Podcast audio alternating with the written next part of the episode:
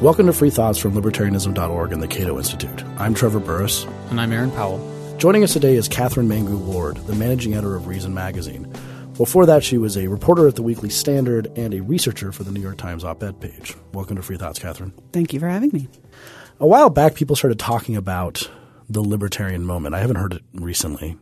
Uh, maybe Donald Trump has sucked all the air out of the room. We can get to that later. But what, people were talking about there being a libertarian moment. There were front page articles in the New York Times and all this stuff.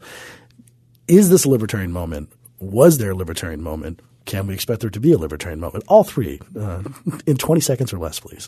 So I think I'm contractually obligated to say that yes, uh, we are experiencing a libertarian movement. The libertarian moment is now. The libertarian moment maybe is always, um, at least in part because that term was actually coined by my bosses at Reason Magazine, uh, Matt Welch and Nick Gillespie. They um, sort of laid out the terms of this thing, which has taken on a lot of different meanings, but uh, includes this idea that younger people are more libertarian and so are going to force both mainstream parties or perhaps general American political sentiment in a more libertarian direction. Uh, also, that there are sort of a few things happening in the public consciousness, stuff that libertarians had been saying for a long time, which um, were not getting traction for a long time. And here I'm talking about drug legalization, particularly uh, marijuana legalization, which it, you know, had started happening out west all of a sudden in this way that, you know, I think Jacob Sullum, who's been covering the drug war and drugs for us for decades, he was like, "Oh my god, I can't believe it's coming true," uh, uh, and also, you know, gay marriage, uh, awareness of concerns about sort of police brutality and and overweening power on the part of law enforcement, privacy, um, and I think that's real. I think the libertarian moment uh, did happen, is happening. Uh, it is hard to have a libertarian moment and also have an electoral politics moment. And I think right now we are just getting sucked into the darkness of electoral politics for a little while. Uh, and I don't, I don't anticipate. Tell me, tell me, it'll be over soon, please. I, I would be lying to you. Is what you described though really a libertarian moment? Because the things that you described that we're having successes on, I guess, could be spun as young people tend to be more left than right, and maybe the left is just waking up to the things it should have cared about for a long time anyway. Like, you know, we, we should actually be worrying about the drug war because it fits with our leftist principles to end it, and we should be worrying about gay marriage. Um, but is there the the stuff where we disagree with the left, or at least the left as it likes to think of itself, although this tends to fall down in practice? Um, is there a libertarian movement in those areas as well? The the free markets and the, the deregulation and the getting you know the government's boot off the neck of entrepreneurs and so on. Uh, no, I don't think we're having an economic libertarian moment, but I do think it, it understates what's actually going on to just say, oh, the left kind of woke up to these natural concurrences of our views. Not least because it, it really is true that a lot of this stuff was considered completely crackheaded. 10 years ago or 20 years ago, right? This is not just something that was always part of the portfolio of the left, but they just didn't really emphasize it the way that economic liberty has always been part of a portfolio of the right. But when it comes down to brass tacks, they tend to kind of weasel on it. This was like, shh, you're embarrassing yourselves. Stop talking about legalizing drugs, you crazy, crazy libertarians. And then we woke up one morning and we were legalizing drugs. And I think that's different. And I think that's why we use this kind of phrasing of it's a moment. It was a sort of aha rather than just a shifting of the priorities. It, it, you think about someone like Bill Clinton and you get someone who signed Don't Ask, Don't Tell and a bunch of ramped up the drug war not even 20 years ago. And then you're right, they just flip around. it, it is interesting. But at the same time, the left is the kind of uh, the left is a kind of organization. Oh, that's the wrong organization mentality that it once is okay with you smoking marijuana, but not with smoking cigarettes indoors. So you have to go outside to smoke, which is an interesting tension, which makes it very not libertarian. It's just this one thing that they seem to like. And I do think we're having an anti libertarian moment in terms of uh, freedom of speech, freedom of expression, freedom of association. I think we're losing ground on all of those uh, all of those fronts. And you know, of course, I recommend to everyone if they haven't read it yet, the great article by Greg Lukianoff and Jonathan Haidt in the Atlantic about the coddling of the American mind that talks about the ways that this is happening on campuses where uh, you can no longer say things that make people feel sad, uh, and that's that's a really that's a really troubling development. It should be for libertarians um, should be for everyone. But uh, but I think it, it is absolutely true that there's always push pull on this stuff. That there there are places where libertarians are losing ground with the left and the right. Uh, but there's been some actual tangible policy changes, um, which you know I'm I'm for one willing to chalk up in a in a victory column.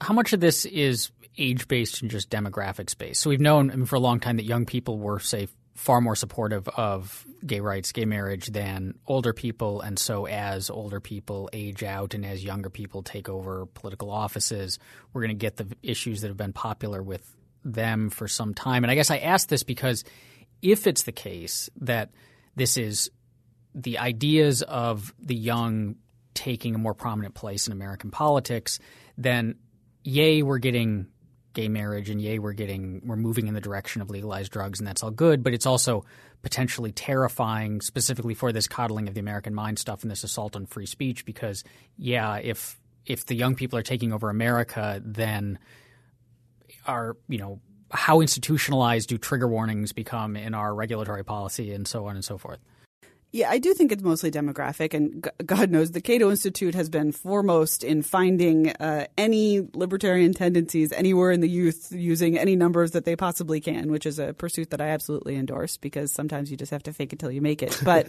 um, but I think the idea that uh, young people are just kind of going to do what they're going to do, and that their views are um, particularly if you think of millennials, which like I apologize for saying that word out loud since that makes every conversation like ten percent dumber. Makes, it makes Aaron particularly cringe, so he's, yeah. he's happy you apologize um, for that. Yeah, we can. I mean, we can say as much bad stuff about millennials. Just don't, don't I anything mean, nice. I, I'm happy to say nice things about millennials, but like they're getting kind of old, right? I mean, millennials are having kids, they're growing up, and uh, and so I think it's going to be interesting to see how their views change. Uh, one thing that I do think is heartening that gets mentioned much less is millennials are not as hostile to capitalism as the generation before and to business. They are hostile to big business, but frankly, so am I when it you know collaborates with government and becomes crony capitalism. Uh, the idea of selling out is not something that millennials worry about. That's a real Gen X thing. It's a real boomer thing. Millennials, the whole point is to sell out. The whole point is to grow your beard and grow your organic coffee beans and then sell them to everyone who wants to buy them. And I think that's really heartening because anybody who thinks about ways that they might be growing an enterprise is immediately and always going to run up against the wall of the state and is immediately and always going to say, at least in my area, at least as it impacts me, government isn't doing a good job. And God knows that does not translate into becoming a doctrinaire libertarian. If it did, everyone would be a libertarian always. And frankly, there are days when I don't understand why everyone isn't a libertarian always because whenever people run up against the state with regard to the thing that they want to do, it's always bad. But um, at the very least, I think the kind of small business, mid-sized business, um, and and not just the sort of mom and pop, but also the I want to scale my business. That moment where you really come in contact with the market and you really understand how capital works. Um, that's that's a goal for a lot of millennials. It's not an accident or something you have to grapple with. That's the point. I think when uh, Matt Welch and Nick were on the show, uh, Matt had some comment about if you want to sell ten dollar pickles, you know, organic ten dollar pickles out of a truck, uh, and that's what the millennials want to do, and they even want to buy ten dollar pickles. Amazingly enough, now you mentioned about people not being libertarian, uh, befuddling you. Why are you a libertarian? Uh, to quote uh, a a book out there, uh, it usually begins with Ayn Rand, uh, and in my case, that is absolutely true. I sort of wish I had a less cliched story to share, but I absolutely don't. I was 15 years old. I read The Fountainhead. Uh, I was really, really awful for a summer. I was just going to ask you, did you become an intolerable oh, human being? Oh my goodness. I would not have wanted to be around me. I mean, I think I like actually called people secondhanders to their faces on the regular when I was 15. Um, I luckily went to college where um, the campus debating society they at the freshman bazaar would set up a, a, front group called the objectivist study group at yale which was not really a real group. It was just a way to get kids like me who had read Ayn Rand and probably nothing else and were really into it, and immediately get them to read other philosophy that was better, um, and and to That's talk a public it. service. That's it good. was a public service, um, and this was a sort of fusionist style debating society that had libertarians and traditionalist conservatives. Um, and I do think of myself as coming out of the kind of like Frank Meyer fusionist tradition. So, um, you know, we can talk about that a little bit. Uh, you know, the sort of can the libertarians and the right still be friends question, which is is always everyone's favorite.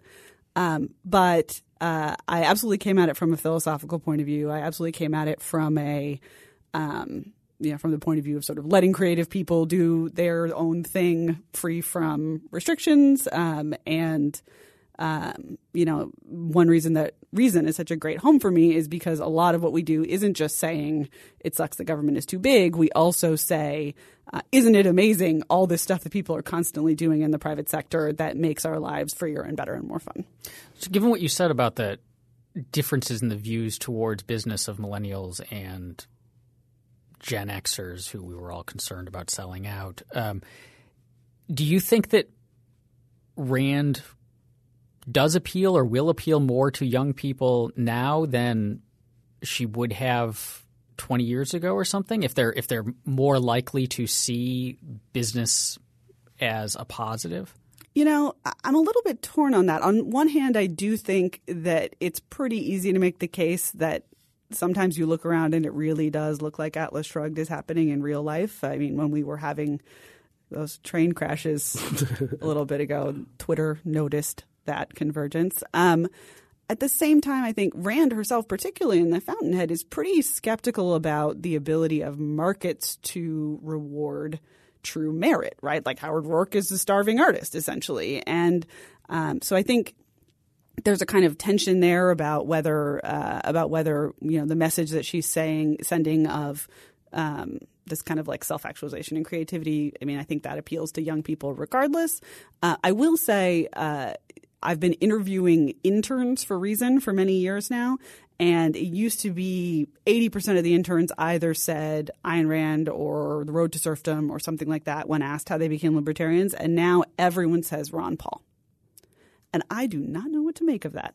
But uh, nobody comes into my, you know, nobody comes into my intern interview process anymore and says I read Ayn Rand and that's why I'm a libertarian. What kind of a libertarian would you call yourself now? You kind of mentioned the fusionist. Would that be? Are you still in the Randian-ish type of thing? Or yeah, I, I, definitely don't consider myself an objectivist or Randian now, um, but I, I am not as scornful of her as some of her former acolytes tend to be. Um, I uh, I guess I think of myself as a big tent libertarian. You know, I, I sort of anybody who wants to be in my club, I want to have them, and that includes people who um, have other agendas that I might not get on board with. But if you know if they want to buddy up with me on on an issue, I'm happy to have them uh, in my heart uh, because uh, because I'm I don't know an absolutist or something. Um, I, I, think of myself as an anarchist, but I also think that doesn't matter.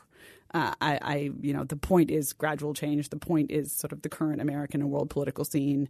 Um, and uh, on that front, uh, you know, I'll, I'll have anybody who wants to sell ten dollar pickles come join the party. ten dollar pickles. If so, if sticking on the topic of young people, if they're as pro market, say maybe not big business, but pro markets, and they're big into the the civil liberties that we libertarians have been championing for so long. Why, I mean, even outside of just like on salon.com, why do people say so many mean things about us? I mean, it seems like, you know, like libertarianism, I get that there's, you know, we're a threat to the political establishment. And so if you want to see traditional Republicans or Democrats win, then you need to paint libertarians as these vile creatures that no one should have anything to do with. But, you know, th- there does seem to be this like visceral dislike for self identified libertarians among large swaths of young people in particular. So, what's, you know, they ought to agree with us, right? You know, that's uh, I, that's pretty much how I start my day every day. They ought to agree with us. What can I do?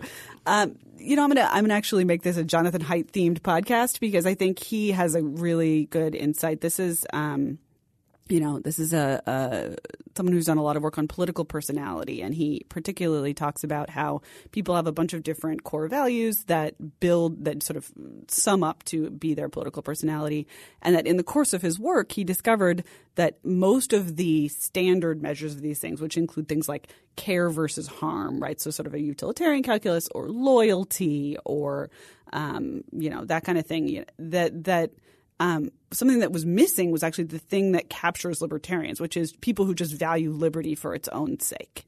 Uh, and so he actually added to his kind of slate of testing a bunch of ways to get at that idea. And I think maybe the answer, maybe the answer to your question is just that uh, if your political personality doesn't include this component, this thing where you just think it's good to be free, um, and you think it's good for other people to be free, that that's a very hard thing to convey. Um, and uh, another interesting sort of finding of Haidt's research is that uh, people on the right tend to have multiple values. They tend to have, you know, three or four of this like slate of values, whereas people on the left are very, very focused on this care harm value. Does it hurt people uh, or does it help people? And as a result, people on the right have an easier time envisioning, imagining, and kind of modeling the worldview of the left. Uh, if you ask them what would a person on the left say about these 10 things, they're pretty good at guessing. Whereas on the right, uh, whereas when you flip it, if you ask people on the left to say what does a right winger think about these things, they're like, I don't know, it, it just seems crazy. You know, they can't they can't put it together. Um, and just, I think they just hate brown people, right? Isn't yeah, exactly. and so I think with libertarians, it's the same thing where we're asking people to take yet another leap of kind of imagination to move even further from their comfort zone about what they think is important in order to get what we think is important. Um, and maybe that's maybe that's an unbridgeable gap. Maybe there's just only so many of us that have that thing built into our brains. Does it mean then that we could benefit from figuring out how to talk about libertarianism in a way that aligns more with that care harm foundation? Because I mean, we you know this is this is a building full of economists who, by and large, their argument for a free society for free markets is it benefits people, it's good for people, it it limits harm to people, um, and that and we also argue all the time that empowering the government is a good way to harm all sorts of people in really horrific ways. So should we lay off the liberty talk and instead say we care about these things too, but here's a better way to get there? Yes. And Haidt says that he doesn't call himself a libertarian, but is very sympathetic to libertarians, certainly much more so than many of his uh, professional brethren. And he absolutely says that. He says, "Listen, care harm is something that almost everybody that's at least a component of their of their political philosophy, of their political personality. Um, so that is to some extent a universal language.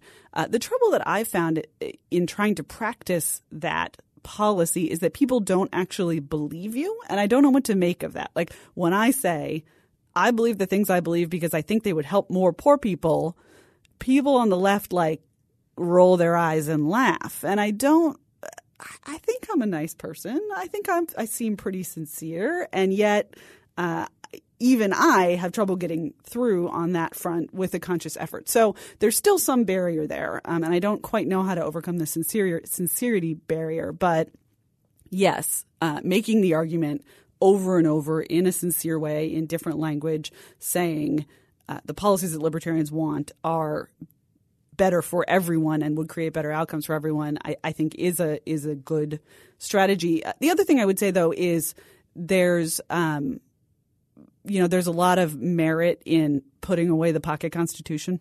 You know, this idea of sort of the libertarian brandishing the pocket constitution. I was once on a radio show with a local candidate for libertarian, a local libertarian candidate for office, and on the radio, he got out the pocket constitution and started waving it around. Like for all you guys know, I'm waving a pocket constitution right now, right? Um, but this sort of idea that you're going to win over anyone by saying, here's a fundamental principle. It's in the Constitution. It's in my interpretation of the Constitution. It's you know natural rights. Uh, all of those arguments, I think, only get you so far. Whereas saying like, let's look at the poor people that were harmed by the state, or the people of minority races that were harmed by the state, or the women who were harmed by the state. Um, we can do that. We have a great case for that. You have a building full of economists making a great case for that. So let's do it more. I think the thing you have to overcome, which is deeply ingrained, especially among those on the left, is that the state is simply what it means to operationalize care. That if you care about something, then that means you want the state to do something about it. And so the flip side of that, when they hear from libertarians, is if you don't want the state to address a particular issue, it simply means you don't care about it. And so when you give these reasons why, no, look, these policies that I prefer actually would help more, it ends up just sounding probably disingenuous. Like you're just trying to cover for your lack of caring. I think the other thing to do in that case is to remind people that the state is also how we operationalize harm right? I mean, you know, for for for everyone who says, "Oh, government is what we do together," like government is also how we murder our enemies, and government is also how we how we you know punish the disfavored. Uh, and I think uh, this is one reason why reason over the years, and and Cato I know as well. Um, this is why we write stories about mistakes in administering the death penalty or um, why we critically cover um, aggression abroad because um, it is a, a, constant reminder that you know for every welfare program there is a military campaign and and that yes if you if what you want is to maximize thriving and happiness and and people's well-being uh, you know the state is not uh, unambiguously a tool for that. You might have already kind of filled this in in different ways but what is the best and most straightforward argument for libertarian? What is the elevator pitch for libertarianism? In that maybe it was in there, I think it was to some degree. But if you're having to do the elevator pitch, you know, I uh, I really uh, again I feel like a bit of a, a, corporate shill here, but free minds and free markets is not a bad one. Um, uh, we also say at Reason that we are trying to make the world more free, more fair, and more fun. Uh, so obviously, it's something about the letter F deeply appeals to us. But um, I think the, the, the classic formulation of being socially liberal and fiscally conservative is is not good. Uh, I think there's a temptation to use it. I think it does help people understand at a very basic level, but uh, the concept of social issues, I think, has broken down hugely. Um, the idea that there's somehow this division between um, spending or regulation and um, and doing the sex and the drugs is is is falling apart in the American political discussion, and so I think that often sows more confusion than it clears up. Um, so yeah, I, I, I favor something like you know, uh, that Canadian uh, politician who said, I want gay married couples to be able to defend their marijuana patch with guns. Like, that's something that I've said to pretty good effect, not just because it's funny, but because it also very succinctly conveys what people see as this sort of unusual combination of views, um, but which is actually you know something that on a second or third follow up question you can pretty quickly explain how those things are actually all united. Now, what about the worst argument for libertarianism? the one that you wish people would stop making. Just, just it's, it's out, I always have to defend myself against the fact that there are tons of libertarians out there and make horrible arguments, and drives me crazy. I think the worst argument for libertarianism is the either stated or implied view that markets reward merit and that the current configuration is just and any takings or reallocation from the current configuration uh, is unjust, right? So this is a sort of I earned what I earned and it's mine and I get to keep it and I deserve to keep it. When in fact, we're operating from a baseline condition that's incredibly unjust. That's, you know, there's thumbs on every scale. Um, and, and this idea somehow that, um, that libertarians think that everyone who's rich deserves to be rich and should be rich forever comes out of that kind of argument. This this sort of idea of I I earned what I got and I get to keep it. Um, and this is also where you get these like you know government hands off my Medicare type type signs. Uh, this, which is luckily, I think, an idiotic minority view, but still out there and, and at least somewhat associated with libertarianism. Every group, libertarians do this, um, but you hear this from people on the left, and you'll hear this. I guess not as I don't hear it quite as much from people on the right, but the the idea that you know the reason the other guy is so his views and the other party's views are as successful as they are is because they're appealing to emotion Whereas what we have is, you know, ours we're so logical, and that that doesn't work as well. Or the the variant of it, you know, my political views are too complicated to fit on a bumper sticker, and so it doesn't fly as well. Um, and I don't want to fall into the trap of making that argument about libertarianism, in part because I think there's a large emotional component to it. I mean, I I hold the views I hold because I actually care about what happens to people. And when I watch the state do awful things to them, it's awful.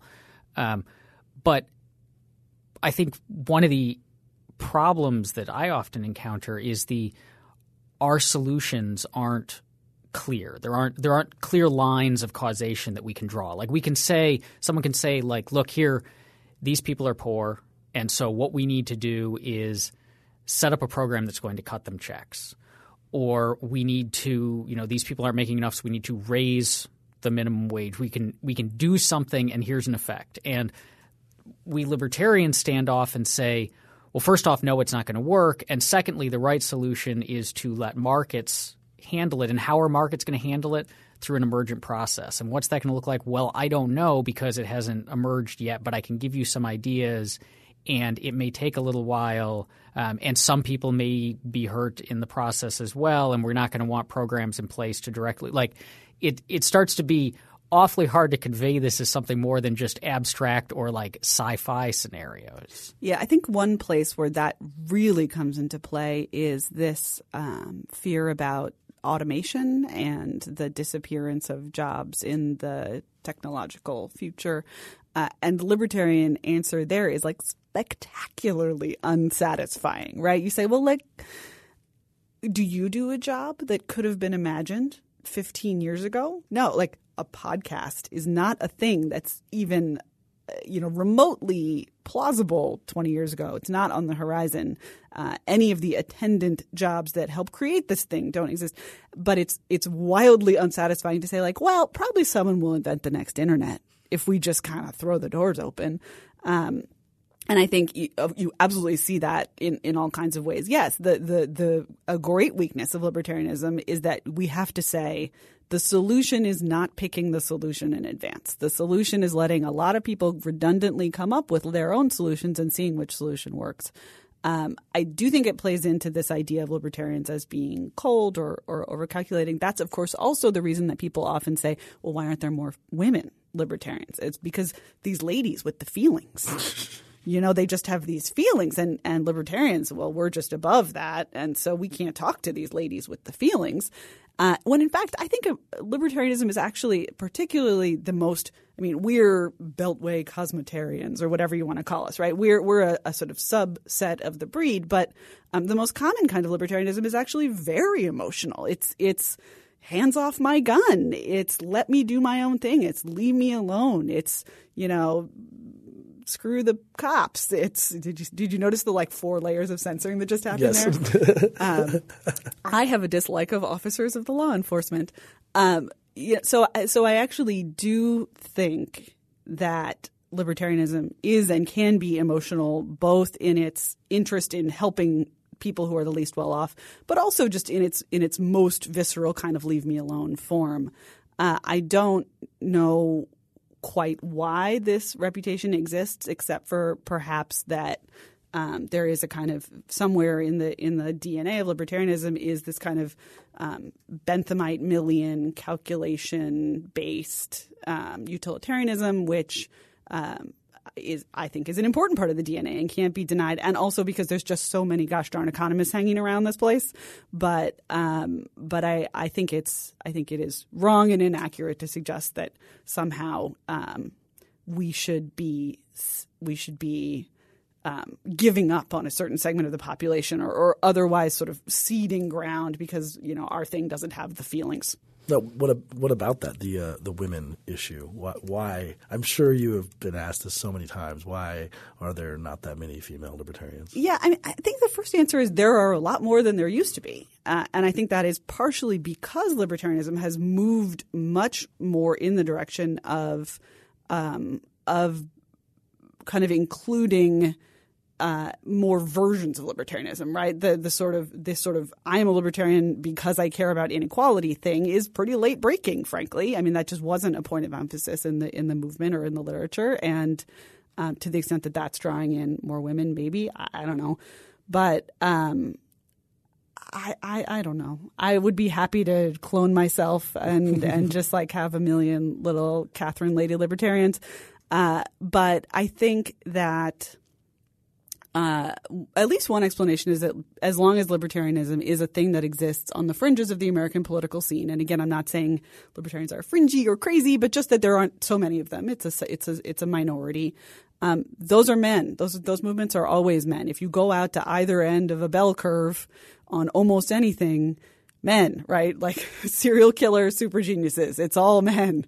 Um, and so to the to the extent that libertarianism is still that, that it's still somewhere in a long tail, um, maybe that's just what's going on. And and as it hopefully moves toward the the the expansive middle of the bell curve, uh, more more libertarian women will appear. Do you think there's any reason why libertarianism is like any good reason why libertarianism is associated with the right? Is libertarianism of the right, or is it of the left, or is is that dichotomy itself uh, false? Yeah, I think there it's mostly just historical reasons. I mean, I mentioned Frank Meyer, who of course was at National Review in the 50s and 60s, arguing that uh, to confront the menace of communism uh, and socialism, that libertarians and conservatives were clearly on the same side, which was essentially the side of markets and personal freedom. Um, that's that's encoded in American libertarianism. The Libertarian Party is founded in the 70s, um, where where those were kind of live debates. At the same time, though, the Libertarian Party also, when founded in the 70s, endorsed gay marriage and uh, abortion on demand and wanted to end the draft. So it's not as if the seeds weren't always there to go either way. Um, I think that you know, libertarians are kind of the redheaded stepchildren of the American electoral system, and and there's always there's always going to be, or, or maybe I don't know, to, to use further to abuse the metaphors for them. Maybe we're sort of the like abused spouse. You know, it's like people say nice things to us when they're out of power, when they're in the wilderness. Republicans are like, yes, we're going to cut government, it's going to be great, and then when it comes down to it, and and you know either party comes into power, it's funny how quickly their appreciation for, for instance, executive privilege flares right back up as soon as they have it. Um, so I, I, do think of myself as being something of a right libertarian for those historical reasons because I do feel like I tend to get a little bit more fair shakes from people on the right than on the left. Uh, but maybe that's just a failing of my own rhetoric rather than something deep in the in the political spectrum. Is this shift that people have? So they'll they'll claim semi-libertarian views when they're out of power, but as soon as they get into power and as soon as they're governing, they very quickly drop those. And so, yeah, Republicans are always saying free market things, but their record is not very free market at all. Is that an argument against the truth of libertarianism? I've you know, in in a similar sense to the like, if it's so great, why aren't there any libertarian countries that you know, we we can make these arguments Why don't when we're move sitting to Somalia, here, man? Mm-hmm. but yeah. when, when, we're sitting here without any power, um, and we don't, you know, there's no there's no consequences. Like we can't, we're not going to put these beliefs into practice because we don't have the ability to. We can hold them and we can say how wonderful they are, but once you get there and you're in the thick of it, and you have to make these decisions, and you actually have to govern the country, it's not that these people are giving up their principles um, out of a you know desire for power, but simply that they see these principles don't actually work and that you have to govern in some other non libertarian way. Yeah, I think the whole your political philosophy works in theory. It has just A, never been put into practice, or B, was put into practice wrongly thing. That's wrong no matter who's saying it about what, right? It's also true when people say it about communism. Uh, I think that there are two ways to read political history. And one is to read short term American political history and say, yes, it's true. When people get into power, they reject whatever libertarianism they might have come in with. And this, of course, is true about Obama on the drug war, Obama on privacy, Obama on government transparency. Um, you know, Democrats are just as guilty of this as Republicans. Um, and that story is a pretty sad one. But I think the the overall story of Western political history actually is a story of basically libertarian utopias showing up everywhere all the time. I mean, if you think about what um, your sort of baseline political expectations were in life eh, 300 years ago anywhere in the Western world, um, America today is an unthinkably magical libertarian utopia town. And uh, so it always seems weird to me when people say that. It seems weird to me when people say like none of your ideas are proven. And you know, of course, there's debate about whether you know libertarianism of America, as sort of defined sometime in the 70s, is the same thing as classical liberalism, which is the same thing as um, liberalism, sort of writ even larger. But if you buy any connection there, if you see any straight line between those ideas, then this is our proof of concept. America in 2015 is our proof of concept. Every time we let people do what they want to do without interference from the state and it all works out really well, that's us winning. That's us being right. Who is the least appreciated libertarian thinker or writer? Or someone who maybe they're not themselves libertarian, but they write things that are relevant or important that libertarians should be aware of. Uh, I think that uh, I'm going to take refuge in um, fiction here and say that there are there are an awful lot of novelists out there who um, who are doing something that is libertarian friendly or interesting to libertarians um, in the science fiction sphere, certainly um, including people like um, you know s- speaking of sort of almost unpredictable awesomeness brought to us by the market, Neal Stephenson, right? Who uh, in the early '90s, I think, wrote Snow Crash, which predicted the internet. And that sounds like, in the early 90s, that thing was coming anywhere. Nobody else got anywhere close. Um, and and he did it in a way that many people describe as a dystopia, but was also a sort of um, it, what turned out to be a surprisingly clear-eyed prediction of the ways that letting commercial um, players come into many, many parts of our lives. Yes, pop-up ads. Like he predicted the horror of pop-up ads. Uh, you know, down to that sort of very specific feeling of irritation of having to push them away to do the thing that you want to do. Uh, at the same time, this sort of profusion of identities and this profusion of um, of lifestyles essentially outside of the eye of the state, which happened online, um, and the ability to connect outside of geographic boundaries for political purposes. Um, that's all in there in a way that um, is not Pollyanna-ish, but is also um, sort of fundamentally appealing and certainly appealed to lots of his readers. So I would say stuff like that, you can't, you know, it's not people reading The Road to Serfdom and becoming a libertarian, but who read that book and said, oh, interesting, governments could be delinked from territory and run by corporations? Ah, right? Like that's like little anarchists just popping up in places that, that they otherwise would not have been. We've mentioned sci fi a handful of times so far in our, what, 40 minutes so far. And I, I'm curious about how much libertarianism either depends on technological growth or technological growth enables it and that one of the reasons that it it might not have had the mind share penetration in the past that it seems to be now especially for a libertarian movement is that technology is enabling libertarian solutions so prior to the internet, the notion of non-territorial governments seems. I mean, there's just no workable way to talk about it.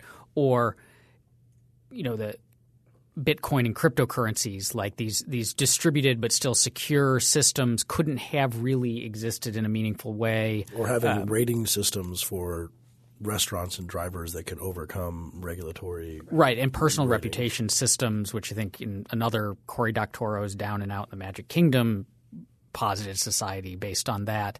That is the case that maybe maybe the path to libertopia is not through winning over the minds of politicians and getting the right people elected, but just technology making all of these things government does, all these issues moot. We can just move on from them.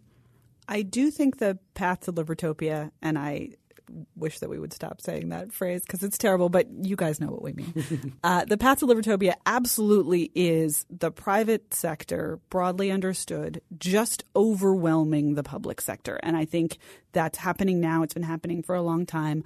Uh, you know, conservatives and libertarians used to care a lot about privatizing the post office. Remember that thing where people would like really get head up about that? It doesn't matter now because fax and then email and then SMS and then it's it's now just dumb spending, but it's not a thing that makes our lives worse anymore. Uh, and that's not because we won that that we lost that battle, but it doesn't matter that we lost that battle because that battle got surrounded and swallowed up by the market. And I think um, that's the model for success based on the utter failure of every effort to cut government except for a few sort of beautiful isolated cases that I treasure and hold to my heart and like curl up with at night sometimes and just think happily about like the U.S. immediately post World War II, or New Zealand in the 90s, or Canada in the 90s. Uh, you know, the fact that I can make a list is already just incredibly disheartening. Like, it just doesn't happen very much that we can actually cut government, shrink government. Um, so yes, I think this sort of massive growth of the private sector to swallow up political problems is huge. I would say techno. I wouldn't put the emphasis on technology. I would just put the emphasis on growth, on just economic growth. I would say um, technology is a symptom of massive and ongoing economic growth, um, but that, for instance, um, when we talk about the the long threatened overpopulation problem, right? This is the sort of uh, you know, Paul Ehrlich saying we're all going to die of famine, and it's already too late. In the you know, and he's saying the battle this in the to 80s. feed humanity. The battle over. to feed humanity is over. Uh, it's like call humanity me, it's like won. call me Ishmael. Yeah, It's- it's right. like- it turns out humanity won, but Exactly. Ehrlich didn't think that at the time. Uh, you know, you can you can cast the way that ended up playing out as a as a triumph of technology, but I think it's much more accurate to just say uh, people got rich and changed their behaviors in ways that were conducive to human flourishing, um, including totally not dying of famines. Uh, I, I, I kind of don't even want to ask this question, but I'm really interested in your opinion, and I really hope that six months from now, uh, this is all a bad dream. But Donald Trump, I, I just really hope that we, like, we can remember Rudy Giuliani, who was supposed to be, you know, lock stock nominee, uh, Donald Trump. Can we?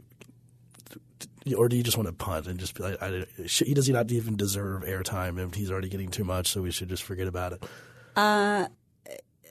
I basically want to punt. I mean, I, I I am a person who has very little faith in the American electorate. I do not think like good sense triumphs in the end when it comes to politics. Uh, but, but, I genuinely believe that America is not going to be able to like look itself in the face on Wednesday morning after election day if we elect Donald Trump. I just I just can't see my way clear to that. Uh, you know, early as you mentioned, Giuliani, early polling is totally ridiculous. It literally tells you nothing, nothing except for who's going to be in the next debate. I guess. Um, If I had to spin a story, my story would be that uh, while there will not be some mass awakening by the American public, there will be a moment when opinion makers say, enough is enough, and decide uh, individually, but probably in a sort of tidal wave, that uh, the news story is no longer the weird ascendance of Donald Trump. The news story is the tragic fall of Donald Trump, at which point that will be the story, and that story will become the true story, and it'll all be over. Um, that's what I'm choosing to believe. I hope that we had this on the right. Hopefully, hopefully you're, you're correct. Something along those lines. But does Trump's success, at least as of now, um, at the end of August 2015, represent something of a counter narrative to the libertarian moment? And particularly, you know, if, if this story of economic growth winning the day, that economic growth causes changes, that it, the private sector overwhelms the public sector if all of that's true, and as we watch that unfold, one of the things that that brings, besides more prosperity and more freedom and more opportunity, is deep changes to our way of life. And so, the fear that I mean, to me, that what Donald Trump represents is a strain of America that doesn't want to give up the lifestyle that they were accustomed to, the kind of economy that they were accustomed to, the kind of social structures that they were accustomed to, and so will fight back tooth and nail against. I mean, they're blame, they're not blaming it on economic growth, right? They're not blaming it on just increasing libertarianism. They're blaming it on people from Mexico coming across the border and whatever else. And they're wrong to blame it there, but that's my fear: is that the the old ways will latch onto government, which government, even if it's, you know, as the private sector overwhelms it, government is going to fight harder and harder to not be overwhelmed. And we can watch that when third world countries shut down the internet when there's protests. Um, is that is that a legitimate concern? Is that is there any truth to the idea that that's what Trump represents, and we can hope it flames out soon? the the version of that that actually gives me more pause is the way that that same sentiment is being realized in the Democratic Party right now in the form of opposition to the gig economy, right? So this is something that the the Clinton campaign has been broadcasting that even Bernie Sanders is sort of on board with uh, this idea that um, the state can and should be a tool to fight this change in the labor market whereby people become contractors and self-employed and um, you know piece together their livelihood rather than being full-time employees of a big company um, to, to sort of oversimplify it. Uh, it's the same sentiment. It's the same sentiment of there used to be this way that things were, particularly in the labor market, and now those things are changing, and we're going to stand against them. Uh, the thing about Trump, right, is that he's just like, ah, we'll just throw all the immigrants out and it'll be solved. Whereas I actually think the Democratic Party's proposal, which is very detailed and very serious to to make the lives of people of entrepreneurs who want to promote the gig economy difficult. Um, that's the real threat from that sentiment right now. I, again, I think like it's very unlikely that Trump will be the nominee, uh, but that sentiment that he's capturing is simultaneously being sort of showcased and capitalized on by the Clinton campaign. Um, so I see. I, I do see that as um, something that's not going to go away, right? Even though Trump is silly, um, that real thing is going to be a part of this election cycle and, and of our politics generally. I, the the super shiny happy way of thinking about the Trump campaign also is to just say actually people somehow perceive the extent to which the state has a smaller and smaller impact on their lives and so they're willing to be sillier in politics. And I think you can make the case that that does has happened more and more, right? I mean, this is the sort of Jesse Ventura is like patient zero of this, maybe, or maybe it goes back even further. But this sort of celebrity politician who we all have fun with for a while, who we may or may not actually elect, um, maybe, maybe it's because people actually perceive that politics are lower stakes than they than they used to be, because among other things, we we don't have a draft, right? I mean, because we don't have, um, you know, uh, uh, police services that are that are utterly unrestrained. Because we don't. I mean, you know, the the the even though there are losses, the general kind of shrinking of the ability of the government to um, to violently interfere in your life uh, maybe makes people more willing to say like, yeah, who cares who's in charge of that thing. Rush Limbaugh or Rachel Maddow? Do you prefer pundits of the right? I mean, you can go specific. You can be very specific on that question, or do you prefer pundits of the right or pundits of the left? Uh, so I will say I don't actually consume a lot of punditry. That, that's that's a good answer. Either way, um, but I have always had a weakness for Rachel Maddow. Uh, she and I share um, the default facial expression that makes people think that we are smirking at them and uh, and so I'm sympathetic to her, like perma smirk, because I I too have one of those. Uh, it's like the opposite of resting bitch face. it's of. the opposite. Well, it's still bitchy though, isn't it? I mean, it's, it's still like guess, yeah, yeah, yeah, shut up. You know, it's like that. Um, but uh, I'm particularly feeling fond of Rachel Maddow because uh, I made a brief cameo on her show on Monday. Um, I I had aggregated all of Rand Paul's um, campaign emails that were in my inbox, and I took a screenshot of them, and they sound really desperate. They're like, Katherine, this is our last. This is down to the wire. Help! It's our only hope. You know, has it come to this, Katherine? And there's just this series of like, if they were from your boyfriend, your ex boyfriend, you'd be like, oh God, he's going to kill himself. Yeah, it was really dire. Um, so I just screenshotted those and tweeted like, "You guys, I'm worried about Rand Paul." And Maddow seemed to think that was funny, probably for reasons different than I thought it was funny.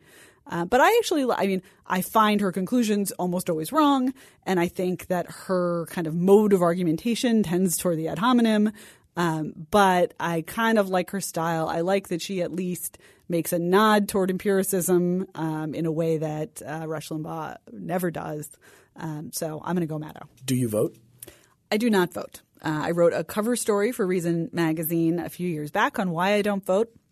And it remains my most popular article. It shows up in our top traffic when there's a slow day, like people are still Googling it. Um, I don't vote for a lot of reasons. The main reason is that it doesn't matter if I vote. My vote does not influence the outcome of the election. Your vote does not influence the outcome of the election, even if the election is close.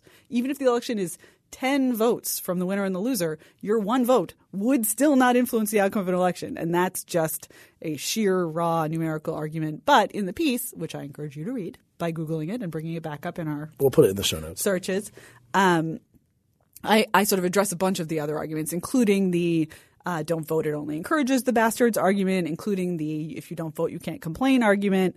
Um, there's actually a great, uh, you know, I think there's a great weirdness embedded in that argument because if you voted, you consented. And so you can't complain. But if you didn't vote, you didn't participate. And so you can't complain. Right. And there's this sort of, it's a sort of, you know, you're damned if you do, you're damned if you don't problem. Um, I think you should vote in the eventuality that you really, really, really enjoy it.